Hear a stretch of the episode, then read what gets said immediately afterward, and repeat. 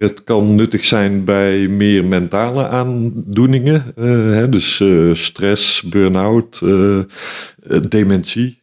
Maar ook bij meer fysieke aandoeningen, bijvoorbeeld cardiovasculaire aandoeningen, ook bij diabetes, obesitas. Ja, ik, zeg altijd, de bowling doet dat ook, hè, de bowlingbaan. Hè. Dus uh, daar moet je ook niet religieus in zijn, hè, van dat de natuur altijd beter is.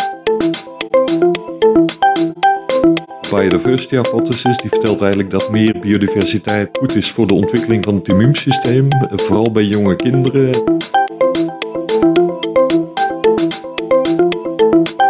De natuur niet gelijk verdeeld is, hè, dat weten we allemaal. Dat misschien dele gecompenseerd kan worden via een groene school, speelplaatsomgeving. En dan zou dat een heel mooi aangrijpingspunt kunnen zijn om mee de gezondheidsongelijkheid van kinderen uh, terug te dringen. Uh, er zijn zelfs studies die laten zien dat mensen die herstellen na een operatie, als ze al op een poster uitkijken met natuur, dat ze dan vaak beter herstellen.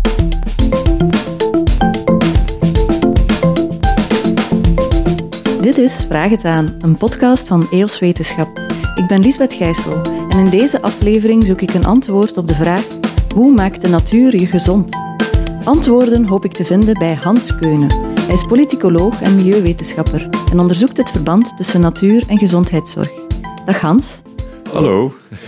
Hans, eh, sommige dokters die schrijven tegenwoordig een portie natuur voor. Je hebt daar een experiment naar geleid. Hoe is dat afgelopen? Wat waren de resultaten?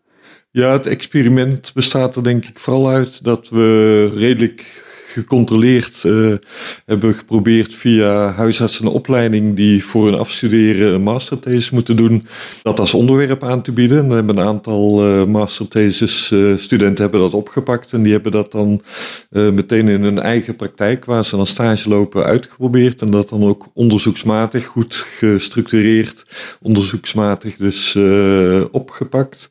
En daar ook interessante conclusies uitgetrokken. We proberen dat toch een beetje wetenschappelijk te funderen en te organiseren, de informatie rond te verzamelen en te werken richting een soort professionalisering, een soort kadering, omdat dat uh, in ieder geval binnen de geneeskunde heel belangrijk wordt gevonden. Hè, dat dingen professioneel ja, kwalitatief goed gekaderd zijn. Evidence-based medicine, evidence-based practice is zeer belangrijk in dit vakgebied. Niet alleen bij huisartsen trouwens, ook bij psychologen, bij arbeidsgeneesheren. Wat moet ik mij daar dan bij voorstellen? Voor welke aandoeningen wordt dat dan voorgeschreven? Dat kan eigenlijk vrij divers zijn. En ik denk dat dat uh, per huisarts natuurlijk een beetje verschilt. Hè. Huisartsen verschillen, patiënten verschillen.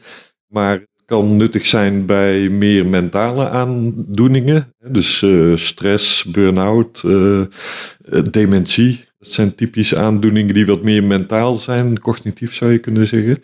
Maar ook bij meer fysieke aandoeningen, bijvoorbeeld cardiovasculaire aandoeningen, ook bij diabetes, obesitas. Loopt het parallel met meer bewegen, is goed voor de gezondheid. En dan is in dit geval ook meer bewegen in een natuurlijke omgeving die uh, ook ja, bijkomende voordelen nog biedt. Hè? Als, als, uh, als gezondmakende omgeving extra naast het meer bewegen of het meer buiten komen of wat meer sociaal contact opzoeken. Ja, dan komen we bij die voordelen van natuur. Want waarom zouden dokters dat voorschrijven? welke bewezen voordelen heeft natuur voor onze gezondheid? Ja, bewijs aan zich is uh, een ingewikkeld ding. Ik ben natuurlijk politicoloog, ik bezoek de medische wetenschap. In de medische wetenschap is denk ik de bewijscultuur heel stringent en dat is voor goede redenen. De bewijscultuur is soms ook niet uh, voldoende, denk ik, ingesteld op omgevingsfactoren. Dus uh, milieufactoren, natuur uh, als factor, als element in ja, het bepalen van de leefkwaliteit en de gezondheid van mensen. Dus daar zit nog wel een uitdaging. Dus wat is bewijs en wat wordt geaccepteerd als bewijs is eigenlijk een avontuur, wil ik zeggen. Maar grosso modo kun je wel zeggen dat uh, in algemene zin positieve bijdrage die natuur kan bieden aan gezondheid, zowel psychisch dus of mentaal of, of cognitief als ook lichamelijk. Dat er wel een soort consensus over is, alleen de manier waarop en wat dan bij wie past. Hè, wat is een goede match? Daar moet nog wel veel detailonderzoek uh, rond gebeuren. Maar er is denk ik wel voldoende overtuigingskracht inmiddels verzameld. Eh. En, en wat is de verklaring daarachter? waarom is natuur goed voor ons? Er zijn eigenlijk verschillende redenen in, in de beleving te noemen. Hè. Dus mensen vinden meer rust in, in de natuurlijke omgeving, uh, vinden ook inspiratie, bijvoorbeeld om uh, ja, over, over dingen na te denken of uh, misschien zelfs creatief bezig te zijn. Mensen vinden ook een soort herkenning in de natuur, omdat we uiteindelijk voortkomen uit de natuur. Dat noemen ze de biophilia-hypothese, dat we eigenlijk een soort intrinsieke connectie met de natuur voelen. Die, die uh, intrinsieke connectie speelt een rol. Er is ook een opsomming te geven van algemene leefkwaliteitsbevorderende voordelen van natuur. Vaak kan natuur in het geval van klimaatopwarming, hitte, stress helpen beteugelen. Dus voor meer verkoeling zorgen. Zowel door natuur aan te bieden waar mensen kunnen verpozen, waar het vaak uh, ja, significant koeler is in, in warme periodes. Maar het kan ook bijvoorbeeld de bebouwde omgeving minder warm maken. Hè. Verder kan natuur ook uh, ja, voedselvoorziening, uh, kan ook medicijnvoorziening ondersteunen, kan ook een gezondere plek aan zich zijn ten opzichte van meer milieuvervuilde onderdelen van de stad. Dus ja, dat zijn zo'n paar dingen die genoemd worden. Kan je het effect van natuur afscheiden van bijvoorbeeld het effect van bewegen of van uh, sociaal contact als je bijvoorbeeld buiten gaat wandelen? Uh, is er echt een, een, een alleenstaand effect van natuur op onze gezondheid? Denk dat ik zelf zie het vooral als, als iets complementairs. Dat het uh, onderdeel is van een, een aan determinanten van gezondheid, die zo divers en multifactorieel zijn en, en eigenlijk tot een systeem van beïnvloeding van de leefkwaliteit en de gezondheid van de mens leiden. Uh, dat, dat dat heel moeilijk is om individuele elementen daarin uit te filteren. Ik denk dat dat altijd een samenspel is. En ja, sommige voordelen van natuur, wat je ook noemt sociale contacten, of, of uh, eens buiten komen, hè? niet alleen thuis zitten bijvoorbeeld. Ja, ik, ik zeg altijd, eh, de bowling doet dat ook, hè? de bowlingbaan. Hè? Dus uh, daar moet je ook niet religieus in zijn, hè? Van dat de natuur altijd beter is. Het is ook algemeen wel gekend uit de literatuur dat eh, ja, persoonlijke preferenties een rol spelen. De een die zoekt graag een park op met een grasveld waarop gebarbecued kan worden. De andere wil vooral buiten de paden op zoek naar gezonde paddenstoelen in het bos. Hè. Dus dat is heel verschillend per persoon. Ja, daar, daar wilde ik ook graag nog op ingaan. Uh, maakt het uit wat voor natuur je bezoekt? Bijvoorbeeld een, een heel stil bos? Of is het misschien beter om naar een park te gaan waar heel veel andere mensen zijn? Is de zee beter dan een park? Of is daar een verschil in te maken? Er zijn zeker verschillen tussen te maken, maar ik zou niet kunnen zeggen zelf op basis van wat ik tot nu toe gezien heb. En we hebben ook wel uh, deelgenomen aan literatuuroverzichtstudies, literature reviews. Er komen nooit gouden regels uit naar voren zoals jij die nu probeert te vragen. Van de, zo, de zee is beter dan een bos of een park is minder goed dan een wild stuk natuur ergens boven op een rots. Dat is niet eenduidig zo te zeggen. Er zijn ook studies niet toe in staat tot nu toe, althans de, studies die wij hebben verzameld, uh, die geven daar geen eenduidig antwoord op. Uh, ook de verschillende componenten binnen die stukken natuur. gaat dat dan om een bepaald soort bomen of om een bepaalde diversiteit? Uh, is een plant minder belangrijk thuis dan een bos? Regel bezoeken ook het optellen van natuurcontact. Hè, dus als je dat heel frequent doet, is dat even belangrijk als één keer heel diepgaand contact te hebben in een, in een intens bezoek in een uh, ja, wilder natuurgebied dat, dat, dat verschilt erg per persoon. Uh, het is wel duidelijk dat enige afwisseling voor veel mensen wel wordt gewaardeerd. Maar dat kan hem ook zitten in afwisseling dat ze graag ook iets uh, ja, niet natuurlijks in een park uh, aantreffen. Bijvoorbeeld een ruimte waar mensen kunnen optreden of, of een cafetaria. Dus daar zijn helaas nog geen gouden regels voor te treffen. wat denk ik ook wel logisch is, omdat mensen nu eenmaal heel verschillend in elkaar zitten. Een, een, quote die me nu te binnen schiet van een, uh, een patiënt die bij een huisarts opleiding bij ons kwam. Die dan uh, ja, het voorstel kreeg van die huisarts van misschien moet je eens wat uh, de natuur in te gaan, want je bent verdrietig. En dan kan je dat misschien wat deugd doen, wat afleiding, wat tot rust komen. Die zei ja, maar dan ga ik het uh, park bezoeken. En er zijn allemaal blije mensen. En dan ga ik daar met tranen in mijn ogen zitten. En dan verpest ik het een beetje voor die anderen. Dan ga ik me nog schuldiger voelen.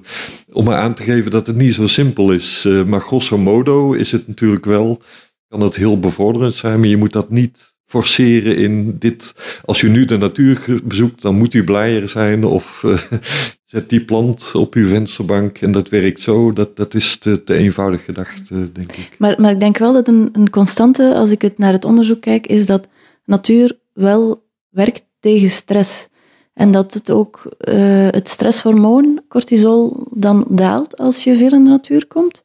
Ja, dat is ook wat ik uh, uit die studies ook wel hoor. Uh, nu weet ik ook wel van de echte dokters, zou ik maar zeggen, dat cortisol een ingewikkeld ding is. Uh, als je dat meet, dan, uh, ik bedoel, dat kan ook, uh, begrijp ik van experten, heel erg fluctueren, zonder dat er een hele duidelijke factor te onderscheiden valt op die dag of op dat moment, of, of hoe ze dat dan onderzoeken. Maar er zijn ook wel studies die dat laten zien, dat dat inderdaad zo is. En ook dat het sympathisch zenuwstelsel, wat vooral gericht is op ontspanning, dan wat actiever wordt dan het sympathisch zenuwstelsel, wat gericht is op we moeten actief zijn, we moeten rennen, we moeten jagen of wat dan ook. Hè. Dus uh, dat, dat klopt wel. Hm. Ja. En is dat dan de, de, belangrijkste verklaring waarom het kan helpen tegen bijvoorbeeld hart- en vaatziekten of andere Zeker eh, speelt dat een rol. Daarbij speelt ook uh, bloeddrukverlaging vaak en algemene voordelen van bewegende natuur. Dus natuur kan uh, vaak ook uitnodigend zijn om te bewegen, te wandelen. En, maar goed, het kan ook door gewoon op een bankje te zitten en rond te kijken al een bijdrage leveren. Maar uh, iets wat wel beloftevol is volgens mij, maar goed, ik ben geen vakexpert daar rond, dat is ook het uh, microbieel contact met die natuur. En daar is nog relatief weinig over bekend. Er zijn wel hypothesen rond. Uh, twee mooie, mooie hypotheses zijn enerzijds de biodiversity hypothesis, die vertelt eigenlijk dat meer biodiversiteit goed is voor de ontwikkeling van het immuunsysteem. Vooral bij jonge kinderen, omdat het immuunsysteem nog volop in ontwikkeling is. En dat ja, betaalt zich dan op latere leeftijd uit in minder uh, mentale aandoeningen, minder uh, astma en andere allergieën, uh, waarschijnlijk ook betere leerprestaties. Ehm, wat is het verband dan tussen immuniteit en mentale gezondheid en, en leerprestaties? Ze kunnen dat vooral vaststellen in correlatieonderzoek, waarbij ze niet altijd precies weten hoe ze dat moeten verklaren. Maar die correlatiestudies uh, doen ze bijvoorbeeld door gelijkaardige leefomgevingen te vergelijken. Dat is bijvoorbeeld gebeurd in Finland, waar ze grote verschillen zien tussen de Finse kant van een uh, gebied en de Russische kant van een gebied waarbij vooral de verschillen in de westerse leefstijl zich situeren. Dus dat de westerse leefstijl die toch wat hygiënischer, wat minder biodivers is geworden, minder contact met de natuur. We zijn eigenlijk veel te hygiënisch gaan leven, zou je kunnen zeggen. Erin resulteert dat daar eigenlijk uh, die welvaartsziekten worden ze ook wel genoemd, de mentale aandoening, ook astma en allergie. En mogelijk ook cognitieve, dus leerprestaties, dat dat eigenlijk er een beetje onder leidt. En dat dat, dat, dat soort welvaartsziekten zich eigenlijk minder voordoen in die meer natuurlijke uh, gebieden. Ik las dat, dat je ook een onderzoek wil doen naar het effect van uh, groene speelplaatsen op uh, kinderen. Um, is dat al gestart en, en wat is daar de verwachting? De verwachting is daar dat, dat die hypothese onderschreven zal worden. Dat onderzoek is in volle, volle ontwikkeling. dus we zijn eigenlijk op Belgisch niveau met allerlei scholen begonnen samen te werken. Is nog veel te vroeg voor eh, resultaten, maar daar gaan we onder andere bij de kinderen kijken wat hun leerprestaties zijn, hoe ze mentaal eraan toe zijn. We kijken ook naar astma en allergie en ook wat algemene gezondheidsfactoren. We kijken naar de sociale, economische en culturele achtergrond uh, als factor. En we gaan dan dat vergelijken met swaps van, van de huid, uh, van, van de wang om te kijken hoe de groene speelplaatsomgeving uh, ja, zich laat uitlezen in een uh, ja, waarschijnlijk meer biodivers huidmicrobioom. En dan gaan we kijken of we daar verbanden kunnen leggen. We kijken dan ook natuurlijk op de groene speelplaatsen en, en, en ook de minder groene speelplaatsen vanzelfsprekend. Naar uh, ja, wat is dan die groene omgeving? Hoe biodivers is dat? Maar we gaan dus heel veel gegevens verzamelen. Dat gaat een grote puzzel worden. En dan moeten we eigenlijk een beetje als pionieronderzoek ook in Vlaanderen zien. Maar ook uh, binnen dat vakgebied, er moet nog heel veel gebeuren. Maar ik denk wel dat het een sterk argument kan zijn, ook voor beleid, omdat het eigenlijk iets meetbaars gaat worden. Dus u verwacht eigenlijk dat kinderen die meer in contact komen met natuur op zo'n groene speelplaats, waarschijnlijk beter zullen presteren qua leerprestaties, wat minder astma zullen hebben uh, en minder mentale problemen dan kinderen die een, een, grijze speelplaats hebben. Ja, dat is de verwachting, dat is de hypothese. Een bijkomende ambitie van het onderzoek, is misschien ook wel leuk om te noemen, is dat we ook proberen, ik weet niet of dat helemaal uit de studie gaat komen, maar ook proberen dit als fenomeen te onderzoeken. Om misschien beleid te ondersteunen om wat te doen aan uh, het terugdringen van gezondheidsongelijkheid. Ervan uitgaande dat als natuur goed is voor de gezondheid, zeker op jonge leeftijd. En de natuur niet gelijk verdeeld is, hè, dat weten we allemaal. Hè. We hebben recentelijk studies ook gezien uit Brussel over milieuvervuiling en de beschikbaarheid van nabij groen, zoals dat heet dat dat misschien ten dele gecompenseerd kan worden via een groene school, uh, speelplaatsomgeving. En dan zou dat een heel mooi aangrijpingspunt kunnen zijn om mee de gezondheidsongelijkheid van kinderen uh, terug te dringen. Dus om vooral te stimuleren om scholen die in buurten liggen waar weinig groen is, om dan daar werk te maken van zo'n groene speelplaats. Ja, maar ook indirect bij de ouders. Er moet nog heel veel, uh, denk ik, bewustwording gebeuren. Dat horen we ook van scholen. Ja, wij willen best een, een, groene uh, speelplaats. En dat mag ook best uh, wat modderig zijn. Dat is ook goed voor de ontwikkeling van kinderen. En wij vinden dat zelf niet erg. Als ze, als ze dan zo weer in de klas komen zitten. Hè, we zien dat eigenlijk als iets wat normaal en gezond is voor jonge kinderen. Maar de ouders die ze dan vervolgens uh, komen ophalen, zijn er niet altijd blij mee. En ook, ja, in tijden van COVID, microben, contact, hygiëne. Zijn allemaal dingen die een beetje in een nieuw daglicht zijn komen staan. Dus er zijn nog veel, veel dingen, veel debatten te voeren, denk ik. En daar moet je vooral een, goede dialoog rond uh, organiseren. En dan ook uh, ouders, leerkrachten en kinderliefst uh, ja, nadrukkelijk bij betrekken hè, met dit soort thema's. Wat kunnen bijvoorbeeld stadsplanners nog leren uit dit soort onderzoek? Ik denk dat stadplanners sowieso kunnen noteren op een lijstje van mogelijkheden om, om mee te nemen in ontwerpen. Niet alleen stadsplanners, maar ook architecten die bijvoorbeeld bedrijfsterreinen aanleggen of zorginstellingen uh, neerzetten, dat er meer ruimte moet zijn voor groen. We onderbreken even voor een korte boodschap en zijn zo meteen bij jou terug. De leden van EOS Wetenschap zorgen ervoor dat podcasts als deze kunnen bestaan. Wil je er mee voor zorgen dat we als non-profit wetenschappers kunnen blijven ondervragen over hun boeiende onderzoek? Surf dan naar www.eoswetenschap.eu wordlid en verspreid met ons de wetenschap. Uh, laten we het ook eens hebben over natuur binnen. Helpen kamerplanten bijvoorbeeld ook? Bijvoorbeeld op het werk of in een ziekenhuis of in een bejaardentehuis? Ik denk het zeker wel. Uh, ik heb het zelf nooit onderzocht, maar ik denk dat het veel mensen deugd doet. Er zijn ook wel studies die daarop wijzen. Uh, er zijn zelfs studies die uh, laten zien dat mensen die herstellen na een operatie, als ze al op een poster uitkijken met natuur, dat zijn eigenlijk al redelijk oude studies, dat ze dan vaak beter herstellen. Dus elk stukje natuur moet natuurlijk bij jouw smaak passen. Als jij een cactus lelijk vindt, dan moet je geen cactus zetten, bij wijze van spreken. Maar dat dat wel kan meehelpen en dat het ook kan bijdragen uh, aan het ja, opbouwen van een soort connectie met natuur. Hè? Dus uh, de manier waarop je natuur ervaart is ook wel afhankelijk van hoe je je verhoudt tot die natuur. Uh, hoe je daar uh, ja, uh, zintuigelijk mee omgaat, maar ook hoe je daarvoor wil zorg dragen. Hè? Of je het ook belangrijk vindt om mee zorg te dragen voor de natuurlijke omgeving. En al die kleine beetjes kunnen wel, wel helpen. En soms heb je niet meer dan een vensterbank of een balkonnetje. dus dan is, is, het zeker nuttig om dat te doen, is absoluut positief. Je, je zegt zorg dragen voor natuur. Is er dan ook evidentie dat tuinieren of uh, kamerplanten verzorgen, dat dat ook een uh, voordelig effect heeft op onze eigen gezondheid? Ja, dus uh, ik denk dat het mee zorg dragen van natuur of het actief zijn in natuur, sowieso omwille van de lichaamsbeweging, maar ook omdat je even kan on ontstressen en ja, andere prikkels kan ervaren, is nuttig voor de persoon zelf, maar kan ook helpen die natuur mee te beschermen. En we zien bijvoorbeeld bij jongeren dat zich geconnecteerd voelen met natuur, dat dat uh, vaak een voorspellende factor is op latere leeftijd van meer duurzaam milieubewust uh, gedrag.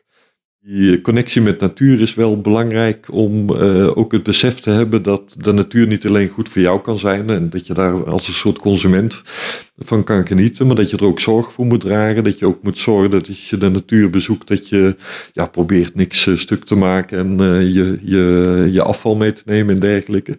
Maar ook in, in, in ruimer omzicht dat we mee zorg dragen voor de planeet de medische sector is op dit moment een Vlaamse Green Deal, duurzame zorg in de maak, waar ik merk, ik ben daar een beetje bij betrokken, eh, dat er heel veel enthousiasme is vanuit de gezondheidszorg om daar aan bij te dragen. En dat ze dat bijvoorbeeld willen doen door na te denken over natuur, onderdeel te maken van de zorg, eh, maar ook voor het eigen personeel.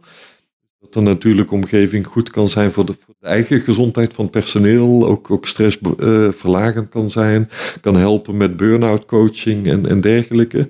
Maar ook dat uh, de gezondheidssector natuurlijk ook zijn eigen milieudruk heeft. Er worden heel veel maaltijden gebruikt, er wordt afval uh, uitgedeeld, wat vaak dan ook weer in, in het milieu terechtkomt. dus dat, die meer systeem, holistische benadering is ook wel een element van natuur en gezondheid die we mogen noemen, denk ik. Um, er is natuurlijk ook een, een, veel directere impact van natuur op onze gezondheid, namelijk uh, medicijnen. Um, ik wil het ook nog eventjes hebben over die medicinale werking van bepaalde planten. Ja, er zijn heel veel mensen die, die, die liever misschien een medicinale plant zouden gebruiken dan een, een echt medicijn uit de apotheek. Maar in hoeverre kun je die vertrouwen? Ik, ik, ik ben daar geen deskundige in, daarom dat ik een beetje aarzelend begin te antwoorden. Uh, we hebben het wel in kaart proberen te brengen voor een groot uh, internationaal onderzoek. Daar hebben we onder andere gekeken naar medicinale planten. Dat wordt hier natuurlijk ja, een beetje gebruikt in meer alternatieve geneeswijzen. dus dat is een apart tak van geneeskunde zou je kunnen zeggen, die ook een beetje losstaat van de reguliere geneeskunde. Terwijl dat in meer uh, arme landen het eigenlijk vaak de enige en, en ook meest toegankelijke en ook meest gebruikelijke vorm van geneeskunde is. Dus dat zijn twee totaal verschillende dingen die je soms tegelijkertijd uh, ziet gebeuren alternatief geneeskunde hier, uh, daar is ook veel eh, kritiek op en er wordt, wordt vaak onder, onder een, loep gelegd. Ik denk uh, terecht op zich. Ik denk dat een kritische discussie over de kwaliteit van geneesmiddelen, van zorg, maar dat geldt ook voor natuurcoaching en dergelijke, dat dat belangrijk is en dat het vooral belangrijk is dat we daar een constructieve professionele discussie rond uh, opzetten. En dat ook verschillende professies daar rond uh, zeg maar, nadenken over ja, van hoe gaan we dat dan organiseren als we dat toch uh, kwaliteitsvol willen, willen inrichten. Er zijn zeker, denk ik, dingen verloren gegaan uit het verleden. Ik heb wel in interviews die ik ooit met de heb gedaan, uh, wel eens vernomen dat bijvoorbeeld oudere huisartsen vroeger nog wat we nu zouden noemen medicinale plantenkennis in hun opleiding kregen. Dat is volledig uh, verdwenen. Nu is alles biomedisch geworden, zou ik maar zeggen. Dus er is zeker wel uh, wat terug te winnen, denk ik, op dat vlak. Er zijn ook ja, heel wat studies en, en kennisoverzichten internationaal wel van uh, hoe, hoe die zaken kunnen werken. Er is ook veel oude kennis die ook gelukkig steeds meer wordt opgetekend. Want vaak is dat overleveringskennis hè, van mensen die dat aan elkaar doorvertellen. En veel van die generaties die beginnen uit te sterven. Er is ook een verstedelijking gaande in, in dat soort gebieden.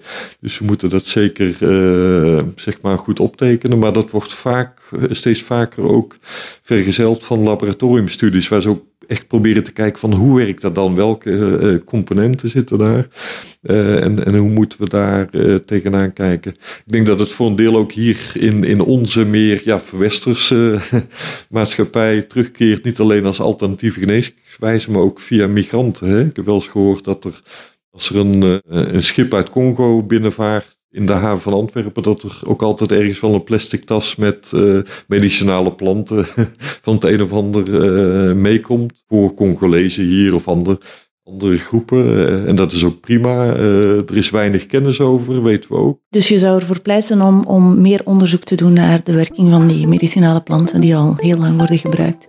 Ja, niet alleen de werking zelf, maar ook uh, in hoeverre dat gebruikt wordt door mensen waar we eigenlijk er nog weinig weet van hebben. Het zijn zeker wel dingen die uh, meer aandacht behoeven, is, is mijn indruk. Uh, absoluut. Ja, ja. Ik denk dat we daarmee kunnen besluiten, want onze tijd zit erop. meer aandacht voor de natuur, denk ik. natuur ook op voorschrift bij de huisarts krijgen. En natuur voor kinderen op speelplaatsen, natuur in de buurt. Ik denk dat we daar allemaal wel uh, ons voordeel mee zouden kunnen doen. Ik dank je heel erg voor je tijd en voor je antwoorden op mijn vragen. En jouw luisteraar dank ik om te luisteren naar deze podcast. Dit was Vraag het aan, een podcast van EOS Wetenschap. Beluister ook de andere afleveringen in je podcast-app of via onze website www.eoswetenschap.eu.